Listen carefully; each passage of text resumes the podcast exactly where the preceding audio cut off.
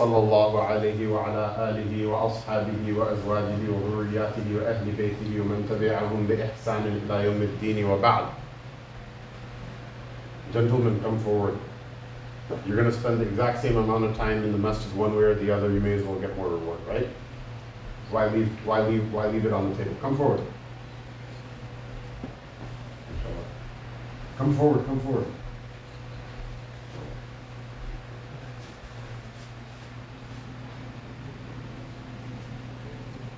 Alhamdulillah, by Allah's fadl, we are in the last week of Dhul Qa'dah. The Mubarak month of Dhul Hijjah will start next week.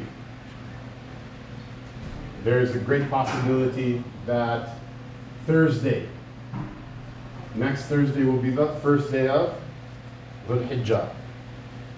Like was mentioned in the talk before Jumu'ah last week, the first 10 days of Dhul Hijjah are the most Mubarak and blessed of days in the entire year.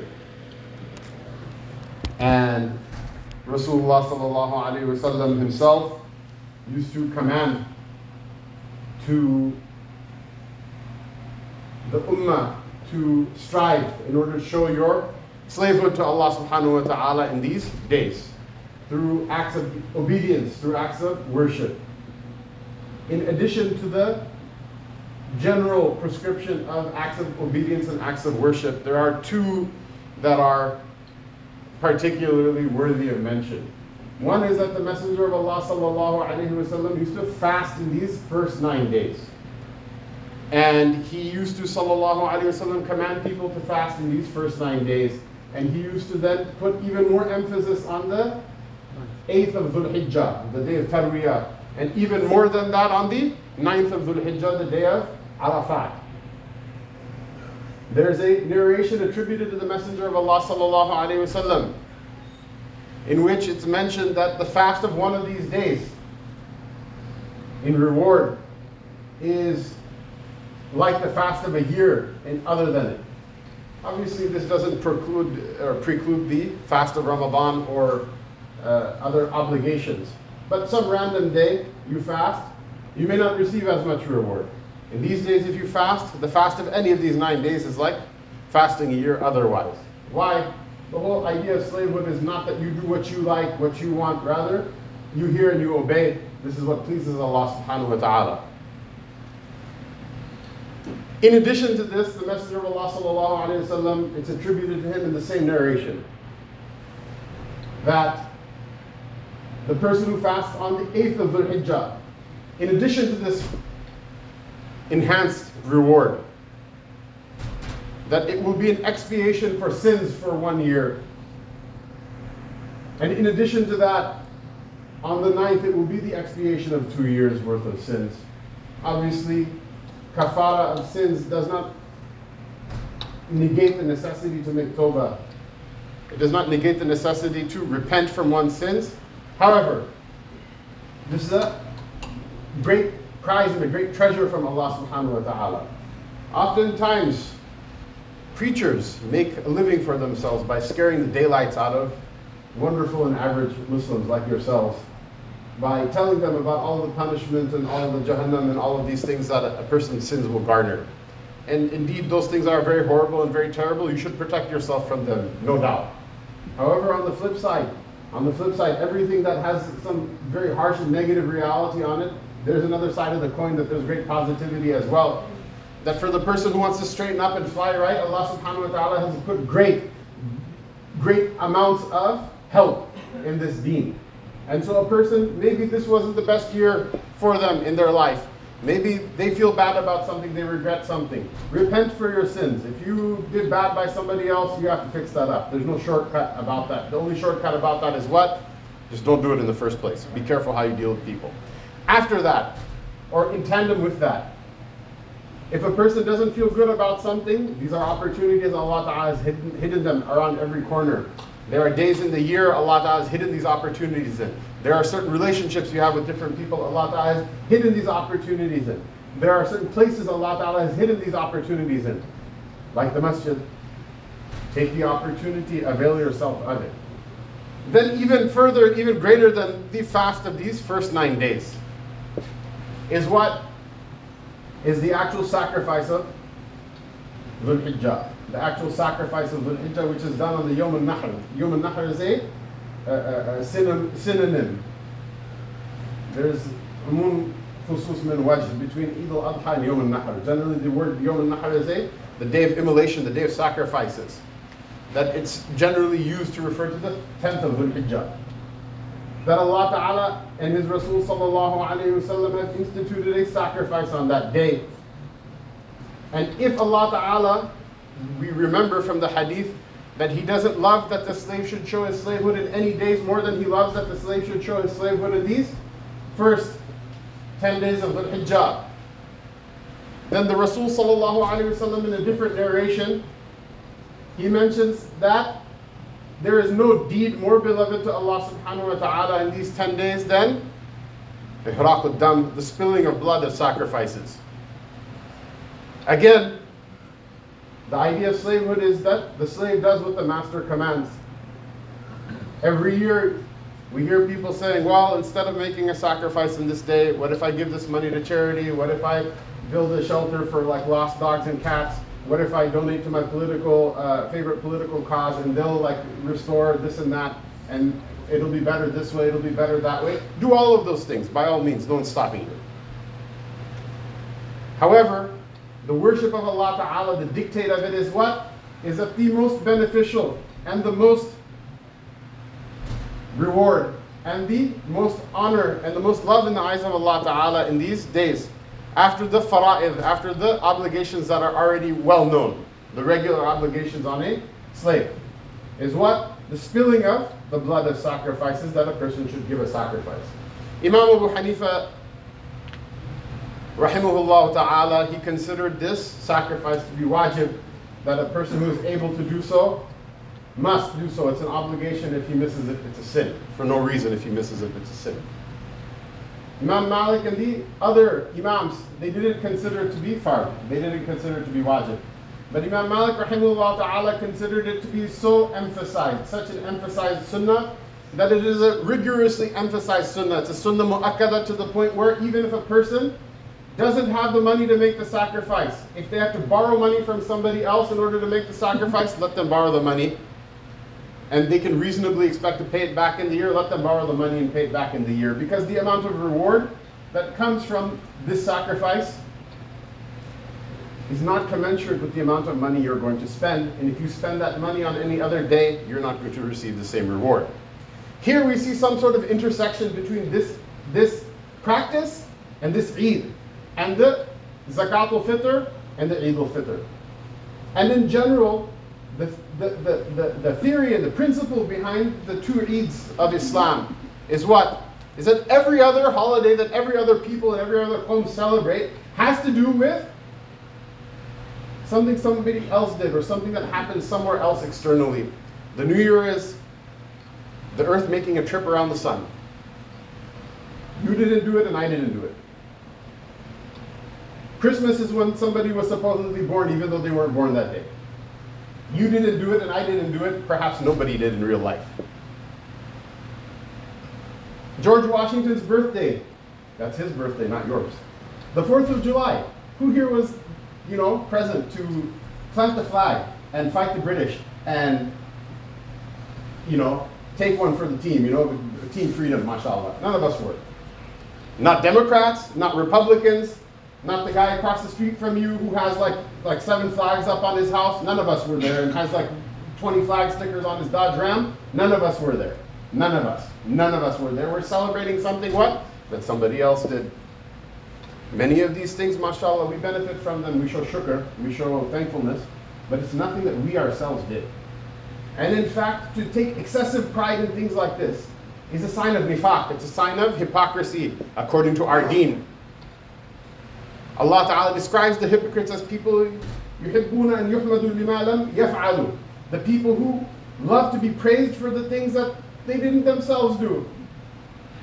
It's America. It's America. What did you do for America? You, you, since you dropped out of football in high school, you haven't done anything for like anybody around you. What have you done? Why are you, you know, like we're all proud of being here. Alhamdulillah, mashallah. We're happy with what Allah gave us.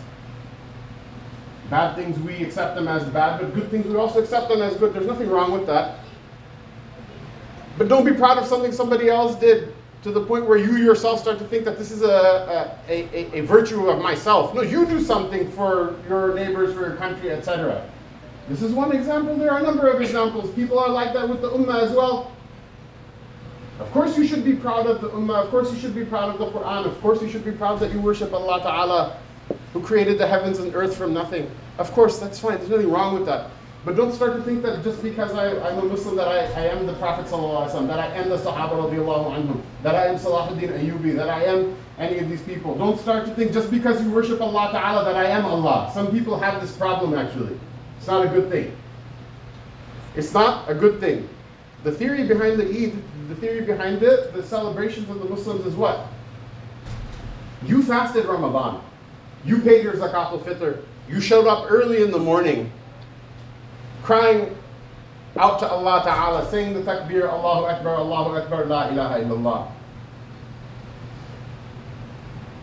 Whatever you put into it, that's what you're getting out of it.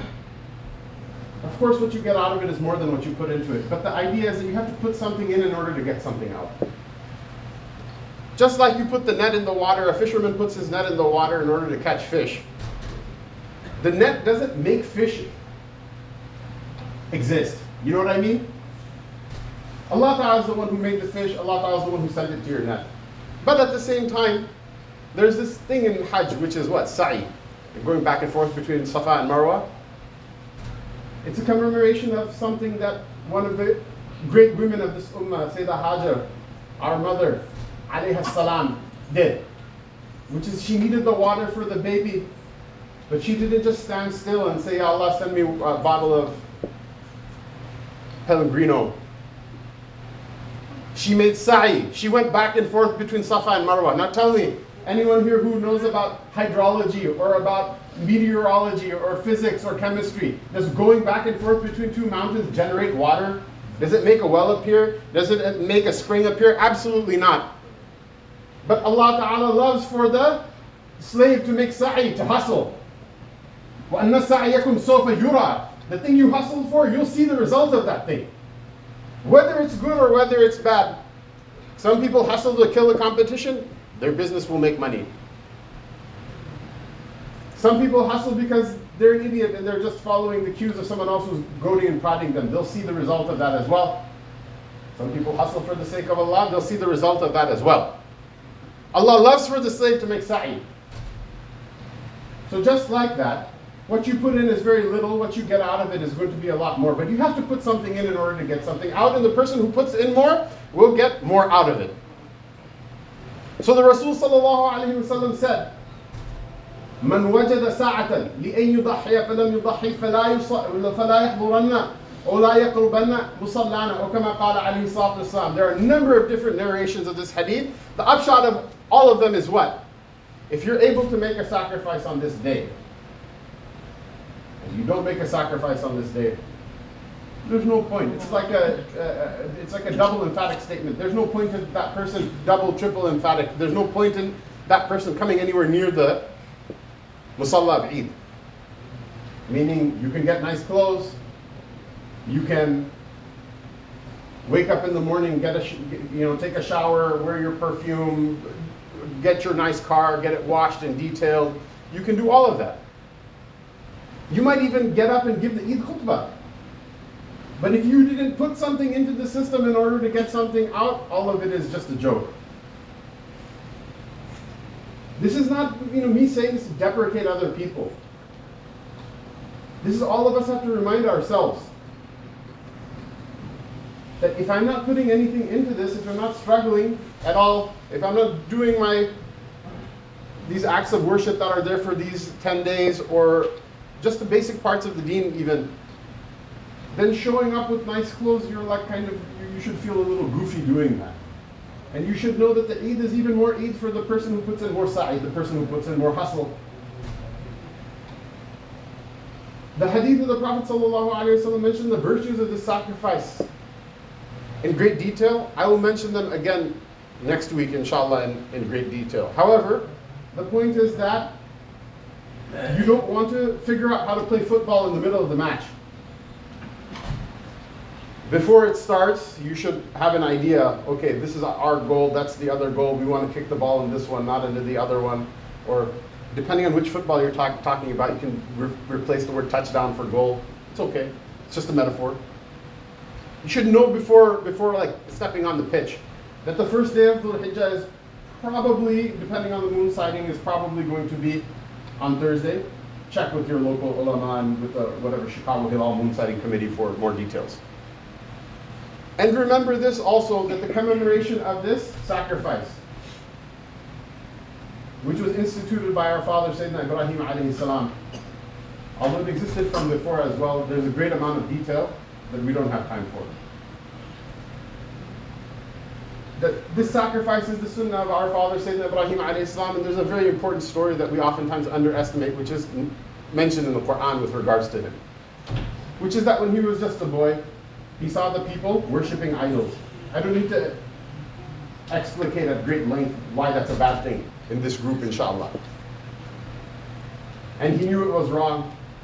And most of us are familiar with the story that he waited until his people went out for some festival or celebration that they had, and he stayed back and he destroyed their idols, except for the large one. He put the axe in the hand of the large one so that when they came back and they asked who did it, he can then sarcastically, satirically say it's the large one who did it. All of them responded, You know that it can't it can't do any of that. Like, why are you making a fool of us? And then he said, Well, why do you worship something that's so completely unable to do anything? This is what one of the most fundamental of realities. It's a very emperor's new clothes type of situation, and he said the truth. Everybody knew the truth, both the mushrikeen and Sayyidina Ibrahim alayhi salam. But there's a special element in this story which we should take inspiration from, which is what? Everyone knew the truth, nobody wanted to say anything because it's going to be very detrimental and difficult for them. The difference between Sayyidina Ibrahim salam and between the rest of them is not that he knew the truth and they didn't. All of them knew. The difference is that he loved the truth. What is love? It's something that is doesn't operate within the confines of like rationality. Juliet tells Romeo that come meet me 3 a.m. at my balcony in the middle of like a part of town, you'll get killed, and if you even get seen, what does he say? Hey, listen, baby, that's not like uh, safe. You know, like let's just text each other. No. If he did, it wouldn't be a, an inspirational story, would it? He actually shows up at the balcony. Not that I recommend this, but I'm saying it's a metaphor. Why? Because of love. Sayyidina Ibrahim alayhi it was his love of the haqq, of the truth, that made him do this. This love is dissolving from people's hearts the more engrossed they are in the dunya and the more engrossed they are with those things that distract them from the remembrance of Allah Ta'ala. But the love of the haqq is what makes you a good person. The love of the haqq is what you should think about. And you should remember, because all of us have problems, including first starting with myself, that we should just remember, take this occasion to remember that there are some people who love Allah Ta'ala. Al-Haqq is one of Allah Ta'ala's names as well, that they love Al-Haqq more than we love money, more than we love our phones, more than we're concerned with our property, real estate property, taxes, inflation, stock market, Bitcoin, all of these things.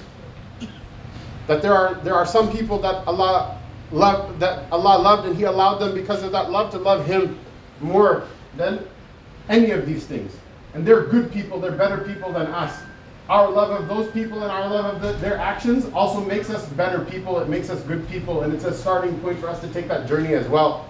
Without that commitment, one must question what the point of any of this is. Allah Ta'ala make us amongst those who are in love with the haqq and who are drawn to the haqq and who prefer the haqq over all other things. Allah Ta'ala give us tawfiq wa sallallahu ta'ala ala rasulih sayyidina Muhammad wa ala alihi wa sahbihi ajma'in.